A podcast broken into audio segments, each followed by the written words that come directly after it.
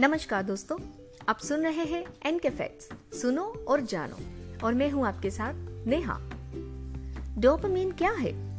Dopamine हमारे मस्तिष्क में फिल गुड रसायनों में से एक है। हमारे मस्तिष्क के आनंद और इनाम केंद्र के साथ बातचीत करते हुए डोपामीन सेरोटोनिन ऑक्सीटोसिन और एंडोर्फिन जैसे अन्य रसायनों के साथ हम कितना खुश महसूस करते हैं? इसमें महत्वपूर्ण भूमिका निभाता है।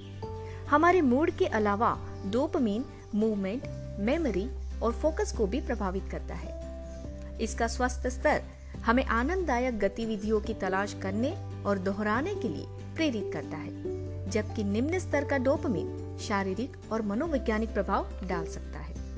तो आज के इस एपिसोड में हमारे साथ जानिए कि आखिर हमारे मस्तिष्क में डोपामीन ऐसा क्या करता है जो हमें बेहद खुश और आनंद में रखता है। आइए शुरू करते हैं। डोपामीन आपके मस्तिष्क में बना एक न्यूरो है।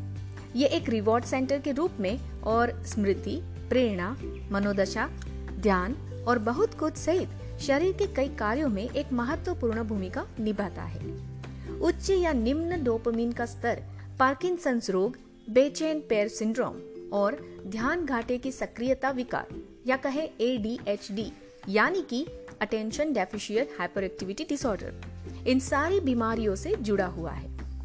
डोपामीन एक प्रकार का मोनोमाइन न्यूरोट्रांसमीटर है। ये आपके मस्तिष्क में बना हुआ है और एक रासायनिक संदेश वाहक के रूप में कार्य करता है, जो आपके मस्तिष्क और शरीर के बाकी हिस्सों में तंत्रिका कोशिकाओं के बीच संदेशों का संचार करता है। मस्तिष्क के आधार पर क्षेत्र में न्यूरॉन्स दो चरणों की प्रक्रिया में डोपामीन का उत्पादन करते हैं। सबसे पहले एमिनो एसिड टायरोसिन को एल डोपा नामक एक अन्य एमिनो एसिड में परिवर्तित करता है।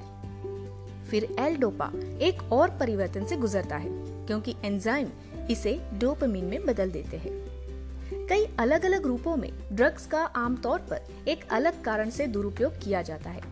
वह आनंद प्रदान करते हैं, जो अक्सर जैविक तरीकों से अनुपलब्ध होता है। हालाँकि, पसंदीदा खाद्य पदार्थों या दोस्तों के साथ मस्ती जैसी चीज़ों से सुखद साइड इफ़ेक्ट महसूस करना संभव है। दवाओं से उच्च एक प्रभाव का कारण बनता है, जो शायद ही कभी दोहराया जा सकता है। कारण डोपमीन हम सब जानते हैं कि डोपमीन को फील गुड पदार्थ माना जाता है। जब हम सुखद चीज़ें करते हैं तो शरीर में डोपमीन रिलीज़ होने लगता है। वैसे क्या आप जानते हैं कि डोपामिन का उपयोग मस्तिष्क के चार प्रमुख मार्गों में किया जाता है? जानिए। सबसे पहला, मेसोलेम्बिक पाथवे ये पाथवे सबसे अधिक निकटता से जुड़ा हुआ है, जिसे हम डोपामिन के सबसे सामान्य कार्य के रूप में जानते हैं, जैसे इनाम और आनंद। जब भी शरीर को भोजन या अन्य सुखद उत्तेजनाओं का अनुभव होता है तो ये मार्ग शुरू हो जाता है। दूसरा पाथवे मेसोकॉर्टिकल पाथवे ये पाथवे डोपमीन का अलग अलग उपयोग करता है, जिसमें निर्णय लेने, स्मृति और फोकस सहित परिणाम होते हैं। तीसरा पाथवे निग्रोस्ट्रिएटल पाथवे ये पाथवे मोटर प्लानिंग में शामिल है। मस्तिष्क में लगभग 80 प्रतिशत डोपमीन इस मार्ग में उपयोग किया जाता है। और चौथा पाथवे ट्यूब्रोइंग फंडिबुलर पाथवे इस मार्ग में डोपमीन का उपयोग प्रोलैक्टिन रिलीज़ को रोकने के लिए किया जाता है। एक हार्मोन जो पिट्यूटरी सिस्टम को प्रभावित करता है और स्तन दूध उत्पादन को उत्तेजित कर सकता है। डोपामीन कैटेकोलामाइन परिवार के तीन मुख्य सिग्नलिंग अणुओं में से एक है। अन्य दो एंड्रेनालाइन और नॉरपेनेफ्रिन है। वैसे डोपामीन हृदय के साथ भी जुड़ा हुआ है। हृदय की कार्य प्रणाली को संशोधित करता है। हृदय की मांसपेशियों के संकुचन को उत्तेजित करता है और उचित रक्त प्रवाह के लिए आवश्यक रक्त वाहिकाओं को चौड़ा करने को बढ़ावा देता है। डोपामिन का उपयोग गुर्दे को ठीक से काम करने में मदद करने के लिए भी किया जाता है। यूरिन में वृद्धि को उत्तेजित करता है और अतिरिक्त सोडियम को बाहर निकालता है। डोपामिन प्रतिरक्षा प्रणाली और लिम्फोसाइटों की गतिविधि को नियंत्रित भी करता है। एक प्रकार की श्वेत रक्त कोशिका जो हमारी रक्षा करने की प्रतिरक्षा प्रणाली की क्षमता में महत्वपूर्ण भूमिका निभाती है।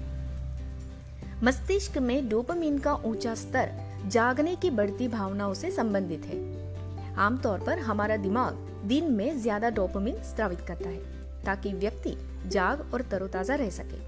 जैसे ही रात आती है, डोपामिन का स्तर गिर जाता है और इसीलिए रात में अंधेरा होने पर व्यक्ति को नींद आने लगती है।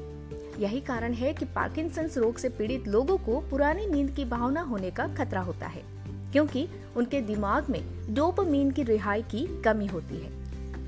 वहीं सिजोफ्रेनिया या मनोविकृति जैसी बीमारियों से पीड़ित लोगों के दिमाग में डोपामीन की अत्यधिक मात्रा होती है, जिससे वे इतने हाइपर और पागल हो जाते हैं। ऐसे रोगियों को एंटीसाइकोटिक दवाई लेने की आवश्यकता होती है। क्योंकि ये डोपामिन के स्तर को कम करने में मदद करती है और उन्हें शांत और स्वस्थ नींद प्रदान करती है। अध्ययनों के अनुसार रचनात्मकता और डोपामिनर्जिक केंद्र के बीच एक कड़ी है। विचार प्रक्रिया के साथ डोपामिन रिसेप्टर का जुड़ाव है। जो लोग रचनात्मक हैं और जो लोग सिजोफ्रेनिया रोग से पीड़ित हैं, उनके थैलेमस में डोपामिन रिसेप्टर की संख्या में वृद्धि हुई है। जिससे अनुभूति और तर्क में बाधा उत्पन्न होती है, जिसके परिणाम स्वरूप मस्तिष्क के माध्यम से सूचना का प्रवाह बढ़ जाता है। यही कारण है कि रचनात्मक लोग अजीबो गरीब जुड़ाव बनाकर किसी भी समस्या को बड़ी आसानी से हल कर सकते हैं, क्योंकि उनके मस्तिष्क में असामान्य संबंध होते हैं। शोध के अनुसार, डोपामीन हमें प्रेरित करने के लिए भी जिम्मेदार है। वह प्रेरक शक्ति जो हमें, हमारे लक्ष्यों की ओर ले जाती है। डोपामीन रिलीज़ होता है ताकि इंसान बुरी चीज़ों से बच सके और कुछ अच्छा हासिल कर सके। डोपामीन की अनुपस्थिति उन स्थितियों में देखी जाने वाली एक विशेषता है जहाँ प्रेरणा बहुत कम होती है, जैसे कि एनाडोनिया, जहाँ व्यक्ति में किसी भी आनंद को महसूस करने की क्षमता का अभाव होता है। डोपामीन प्रेरणा पैदा करने और सीखने को बढ़ावा देने में मदद करता है। डोपामीन अन्य सकारात्मक भावनाओं को उत्पन्न करने में भी मदद करता करता है। जैसे कि उत्साहित महसूस करना, प्यार में पड़ना चंद्रमा, सितारों या सुंदर सूर्यास्त आदि का आनंद लेना। इस प्रकार के दिन प्रतिदिन के सुख डोपामीन द्वारा नियंत्रित होते हैं। हालाँकि, इसके साथ एक संतुलन बनाए रखने की भी ज़रूरत है। डोपामीन की अधिकता या बहुत कम डोपामीन नहीं होना चाहिए।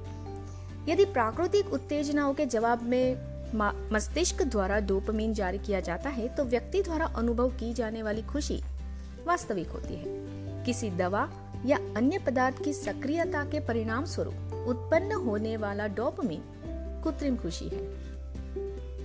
आशा करते हैं आपको हमारा ऑडियो अच्छा लगा होगा। अगर अच्छा लगे तो अपने दोस्तों के साथ ज़्यादा से ज़्यादा शेयर ज़रूर कीजिएगा। साथ ही हमें रेटिंग देना बिल्कुल मत भूले। ऑडियो सुनने के लिए धन्यवाद। मिलते हैं आपसे अगले एपिसोड में। तब तक के लिए अलविदा। जय हिंद।